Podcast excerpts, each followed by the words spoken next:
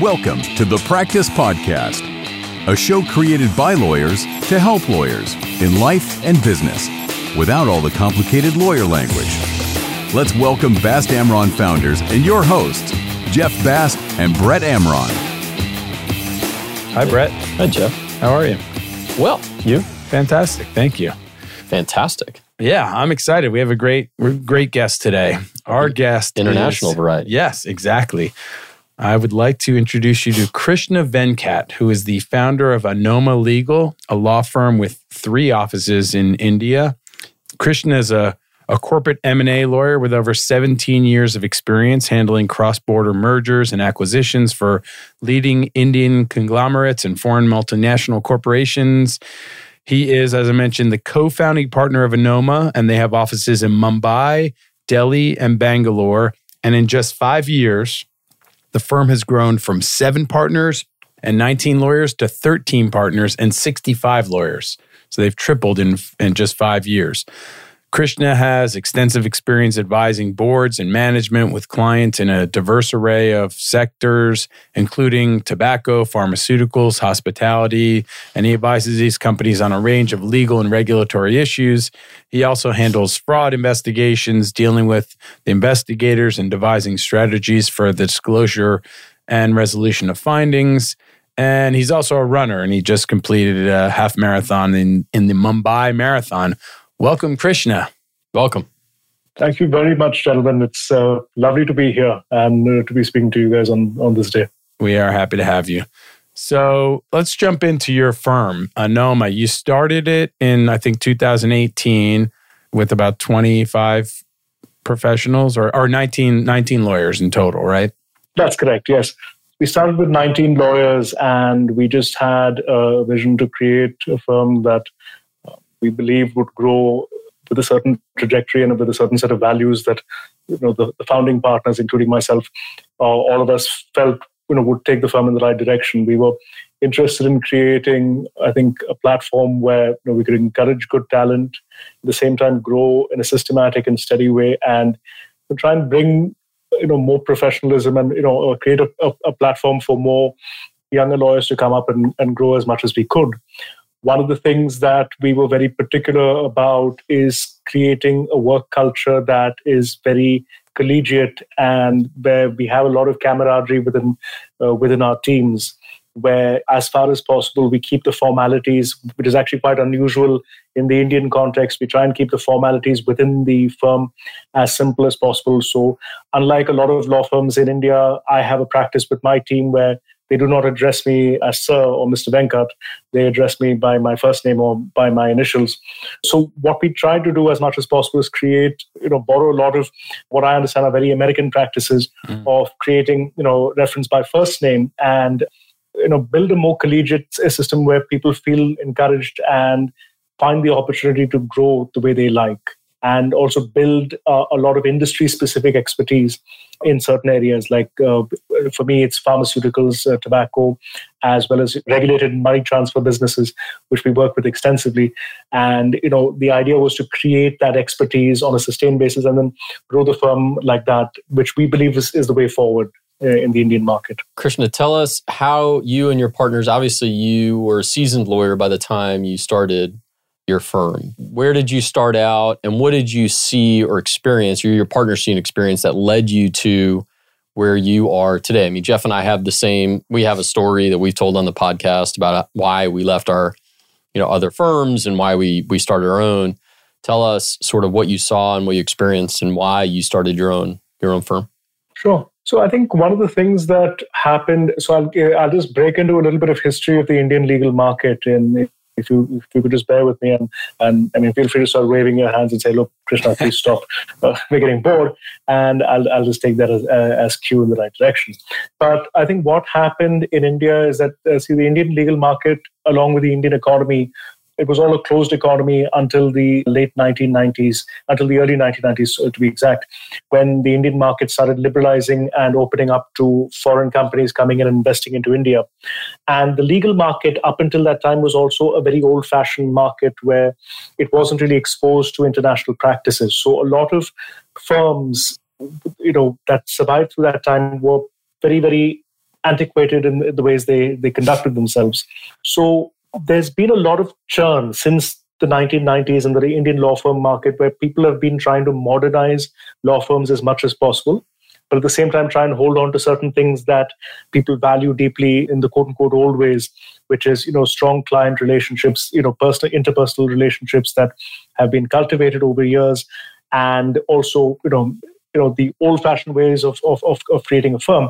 So what we saw is that at least what i've seen in the last 10 15 years is that there's a very concerted effort to try and modernize Indian law firms and try and bring them in line with what firms in the United States and the United Kingdom are doing.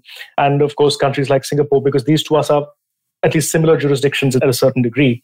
What I've seen personally is a considerable amount of movement towards modernization, which comes in the form of you know creating new compensation structures within uh, law firms, creating practice areas that are more industry based and industry focused creating a lot more in-depth expertise in certain areas and trying to you know avoid you know creating a pool of generalists and try and create more specializations within practices.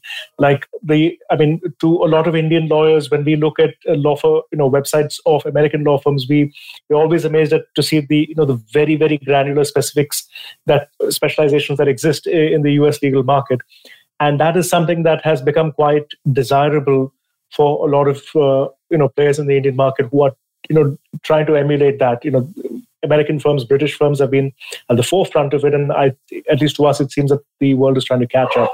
Mm. So that is recurring theme that keeps coming up every now and then in observations that we've had. And of course, with that churn, I mean, with that change, with that churn, there's also you know a lot of you know challenges in aligning expectations where you know, you know some firms really want to modernize and try and take themselves to the next level but you know sometimes the you know the revenues don't exactly tally with those growth expectations or the you know, the growth uh, or, or the way the firm is uh, you know firms are evolving or the market is evolving doesn't exactly correspond to the way people would like careers to grow. It's become a lot more competitive. It's become a lot more aggressive. It's become a lot more i mean the the sheer number of law firms that we're working with and that we're competing with is a lot more than what it was 15, 20 years back. When I started uh, my career, I started with a firm called Crawford Bayley and Company, which is one of India's oldest law firms. It was founded in 1828 and it still is in existence and it's, it still has some of the oldest players in the industry uh, working there. And, you know, for them, I mean, they were they were one of the best firms in India at one point. But obviously, you know, modernization took was was quite a challenge for them as well as it was for many other firms. So there's been a lot of you know, you know, coming to terms with you know how the world is has has changed. Or as Aldous Huxley's uh, you know famous book goes, "A Brave New World." You know, where exactly do you fit in that? And that's something that a lot of these guys are trying to navigate. Right. I didn't see any hands waving, so no, no, no, it's great. It's great. great. It's interesting. So, how many how many founders were you? I know there were seven partners at the start. Were were, were all of you founders? Yes, uh, all seven of us were founders, and and did you seven work together in in a prior firm, or how did you come together to form this this uh, you know the new firm? So we were all partners together in a, in a previous firm called uh, K-Law, Krishnamurthy and Company. We'd all were, had been there for a couple of years, and you know, a couple of the partners that I'm that I co-founded Anoma Legal with, a couple of them I've known for almost ten years. In fact, they were my colleagues in Crawford Bayley and Company from over ten years back. So there was a bit of familiarity in all of us working with each other. And I think for me personally, and I think my my founders would also agree with me on this, is that I think that professional equation and that professional comfort that we had with one another is what we believe was the cornerstone for you know sustaining this relationship and it still is sustaining on that basis because we just have a lot of faith and trust in one another. That was of course quite core.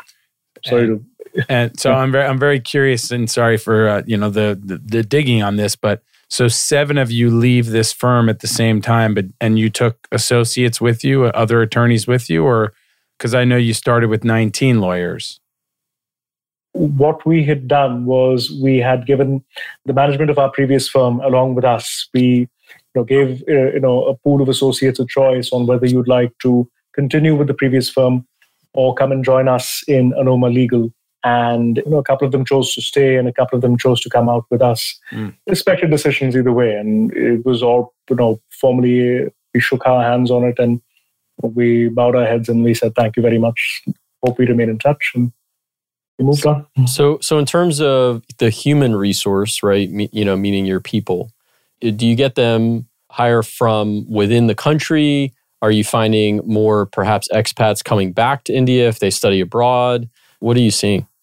So, Indian regulations require that if you have to practice law in India, you have to be a citizen of India, and you also have to be registered with the bar. And uh, the citizenship requirement is an absolute one. So, typically, the only the only way you could practice in India is that if is is if you held citizenship. So, inevitably, the recruiting pool remains confined to anyone who holds an Indian passport. There is, of course, reform coming up in that front, but we can uh, get to that separately. As far as you know, where we recruit from and how we go about doing it, we try at least the our preference is to try and recruit associates uh, straight out of college to the extent that we can.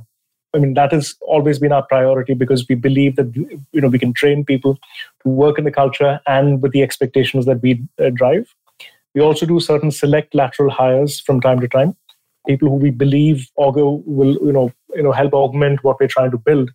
And we've been quite successful in that front in finding people that you know uh, share our vision and share our values on the way we'd like to grow. Great. So there were seven of you. You you devised this hatch this plan to form your new firm. Did you open a single office at that time and then expand to other locations over time or did you spread out immediately and say, okay, you'll take this region, I'll take that region? How did that work? So we spread out immediately because, in fact, two of the seven partners were already based in separate cities. So, out of the seven of us, five of us were based are, are based in Mumbai. One of us is based in Bangalore, and another one was based in Delhi. So we kind of already had the, the, the geographical cover that we wanted that happened quite seamlessly. We also had pools of associates in each of these cities as well to at least get you know to start executing the work that was coming in right right through the door. So from that perspective, the you know it was a fairly seamless start in terms of you know having offices in in these three locations and having a team you know quote unquote having boots on the ground mm. to uh, get work uh, running. Fantastic. And I'm curious because in the U.S. the decision whether for clients whether to stay with the existing firm or go to the next firm is is a client decision. And at least in Florida there's a, a special procedure by which the the old firm and the new firm will send typically a joint letter to the client saying do you want to stay with you know firm A or move to firm B? And it, ultimately it's the client's decision not uh, you know the lawyers don't just get to say okay I'm taking my clients what was that process like for you in, in India? Fundamentally, the process is very much the same, that it, it's entirely the discretion of the client on whom they'd like to work with and where their comforts lie. So, I mean, that's exactly, I mean, we obviously, it's not a very institutionalized process as it is in, in Florida. I understand that even Massachusetts has a very similar process of there being a joint letter being issued to all clients, if I understood the process that you outlined correctly. But fundamentally, in India, it again boils down to where the, the client's uh, preferences uh, lie. So from that perspective, it's it driven. It was driven entirely by what know, the clients that we started with, or whom they were willing to work with, and they happened to pick us. So, in terms of the legal landscape or the the legal profession in India and the type of work, how would you rank that in terms of what you see what you see the most in the country? Is it transactional litigation? Immigration, what kind of work dominates? So if you look at the market as a whole, it's always it's litigation that's the most dominant uh, practice because litigation has a presence in literally every corner of India and every district court, every magistrate court, every city civil and sessions court, as well as the high courts in, in each state of India. We have about 20, 27 states 28 states now in, in all of India. So it's litigation is the overwhelming uh, uh, leader in terms of uh, you know uh, in terms of the volume of work that is generated in terms of the, the number of lawyers that are employed. Corporate m&a is actually rising. Corporate m&a was quite a very niche practice in, in the 90s because there were not that many uh, transactions and acquisitions happening because that's again a function of, of the trajectory of the economy and how it's growing.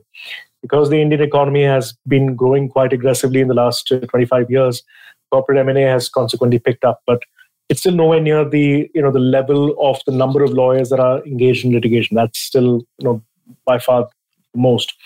Family law is a fairly prominent one, and so is real estate. So those are the uh, other ones that I would say are still ahead of uh, corporate when it comes to the sheer number of lawyers that are employed or engaged in those practices. And is it's based on the British system, or what? What's the system based on in in India, or the laws, I should say? So, so we're derived uh, principally from the old British way of of, of lawmaking. So a lot of com- a lot of our commercial laws borrow heavily from the United Kingdom. They borrow heavily from Australia and Singapore. I think certain elements of what we have tried to do in the past have also come from the United States. For example, the FCPA that you have in the US is something that we have used elements of it in framing what is our law on corruption, which is the Prevention of Corruption Act. From time to time, we've also tried looking at US jurisprudence on you know the Microsoft antitrust case. That is something that we've studied uh, very closely in India, you know, especially in trying to understand monopolistic practices uh, from an antitrust perspective. So there are elements that we have borrowed from several places in the commercial law front. When it comes to personal law, India is very unique in that every religious group in India has their own personal laws that apply to it. Hindus are subject to the Hindu Succession Act. There are succession laws that apply for Muslims, and there are succession laws that apply for people who, who are Christian or who profess a different religion as well. So it depends on the religion that you profess, and accordingly, a personal law applies. So does marriage law and divorce law uh, as well. And when it comes to real estate, this is where it also becomes interesting, where we have certain elements of of our law that are very British in nature. For example, freehold land, leasehold land, which is a very British concept, and I believe it's there in the United States as well. But we also have a lot of Indian, very specific Indian requirements on, on how land is counted or how land is aggregated, and as well as certain restrictions on the usage of land, which I would say are fairly unique to India, where we have certain categories of land that are reserved for certain communities of people who are, you know, very closely attached to the land or who, who have certain tribal rights over land. I don't know if this would be a correct comparison to make, but similar to how in the United States, for Native Americans, you have certain laws that apply on how, uh, how local zoning works across territories. I believe it, we have something quite similar in India, if, if that would be an uh, appropriate comparison. Yeah, I believe so. That's yeah, super, super interesting. So. Yeah, yeah. So, and you know that is fascinating. I have two questions. One is, does your firm cover all these areas? Are you a full service law firm or? So we're a full service law firm. The uh, in in the sense that we cover M and A, litigation, private equity, real estate, banking, finance, uh, projects, infrastructure. That's I mean that's our bread and butter of what we cover. There are a couple of practices that we do not cover. We don't cover tax law because typically in, in India, tax is done by accounting firms. I mean, the tax regulations in India are famously complicated. I mean, they have been historically very complicated in the past, although they have simplified considerably in the last seven, eight years. But it's still considered a practice that it's that devolves more on accounting firms to take the lead on. And we also don't cover family law and personal laws because that again requires very very focused commitment to that which we are not in a position to offer yeah. but everything outside of that we typically i mean we should be we, we should easily cover I was curious actually on the topic of family law. The, that was the other question I was going to ask because you mentioned that family law, and I think you said maybe another practice is governed in at least in part by religious practice. So, if for lawyers who practice in that area, do they practice in within only within their religion, or do you is there a is it cross lines there? Do they cross lines? So you can cross lines. There's no challenge in crossing the lines. And I think you do have a lot of instances where people cross lines because the laws are not difficult to understand in the sense that because see if you take family law as a start the thing that can potentially that that does certainly vary is how does division of assets work in case a person were to pass pass away how exactly do you distribute assets between say if it's if it's a man then if uh, his, what does his spouse claim what do his children claim and who else is entitled to claim. So that process obviously just varies from community to community. then in case of a divorce then how do you uh, how does the divorce get affected? So there are i mean there are nuances to that depending on the community but you can practice in another communities personal law as well. And you do have examples of people who have done it quite successfully. Really really really interesting. I would imagine that you have a mix of clients both based in india and perhaps coming from outside the country doing business in india have you seen that mix change in one direction or the other, or has it stayed pretty constant over the years? So it's actually interesting that you put that question because I would say that in the late 90s and early, I mean, actually, I'd say early 2000s because that's when I started practice. So it'll be a little more appropriate for me to talk about that time. But uh, from the early 2000s, the overwhelming majority of work was work that came from outside into India. So a lot of corporations in North America, in Europe, Uh, on the Far East were looking to invest in India very aggressively. So the volume of work that was coming from overseas was, you know, of a much higher order than the work that was being generated within India itself. Because the interest, especially in, in corporate M&A, was just astonishing. I mean, we've had days when we'd be coordinating with Tokyo in the mo- eh, early in the morning and you know speaking to San Francisco late at night, and uh, you know, those days were never ending. It was literally like being in a call center. So, but uh, it was it, it, those those days were quite uh, quite fun. What has happened in the last 10 years is that a lot of Indian companies have become a lot more aggressive in their international expansion. So you've, you've seen a lot of work from India going abroad as well. One interesting uh, trend, in fact, I, I think it's quite be quite appropriate to share it with you guys, is that a lot of Indian tech companies are now basically migrating to Delaware and setting themselves up as Delaware C Corps, and then going into funding rounds in the United States for their Series A and Series B. And you know the ability for in the you know private equity and venture capital investors to invest in the US purely from the you know the, the size of the of the investment round and you know the amount that they can deploy and the speed at which they can deploy is unparalleled anywhere else in the world. So in that sense the us has become a very interesting market for us in trying to understand how regulations work. So yeah just thought that would be an interesting something. I would imagine right given what's happening in india what has happened over the last decade or more that there's going we're seeing more of that transition. I know we're seeing that at least in terms of what we're hearing right in the news and and what we're seeing in this country as well. And I would imagine that there's been that that transition as well. Interesting. Yeah. Tell me, uh, what's your secret sauce? How did you go from 19 to 65 in in just five years? Did you acquire other firms, or was that all organic growth? How'd, how'd you do it? It was completely organic growth. We uh, just made it a point not to. The thing that we were very particular about, and is that we just told ourselves that we're not going to go out there and market ourselves aggressively. We just wanted to focus and make sure that the clients that walked out with us uh, would continue with us because the Indian market is becoming. I mean, it's it's a tough market because we are. Mean, competition is just growing more aggressively day by day. So our priority was just to make sure that look, whoever walked out with us stays with us, and they remain a client for the next forty eight months, come what may, and then from there just keep building it on. The other thing that we are working on very aggressively is trying to manage certain process intern, uh, processes internally to minimize burnout rates among associates. That is something that I'm personally very passionate about because I believe that the more we are able, at least in India, the more we are able to manage burnout among associates and preserve continuity, clients feel that much more reassured when they deal with us. Say that, hey, it's the same team I worked with just six, eight months back, and you know, it's the same set of associates, and they're showing the same level of enthusiasm. So that is something that I've you know my team you know my partners and i we've been quite committed towards. And that i thought appears to be one element of the secret sauce that that pans out.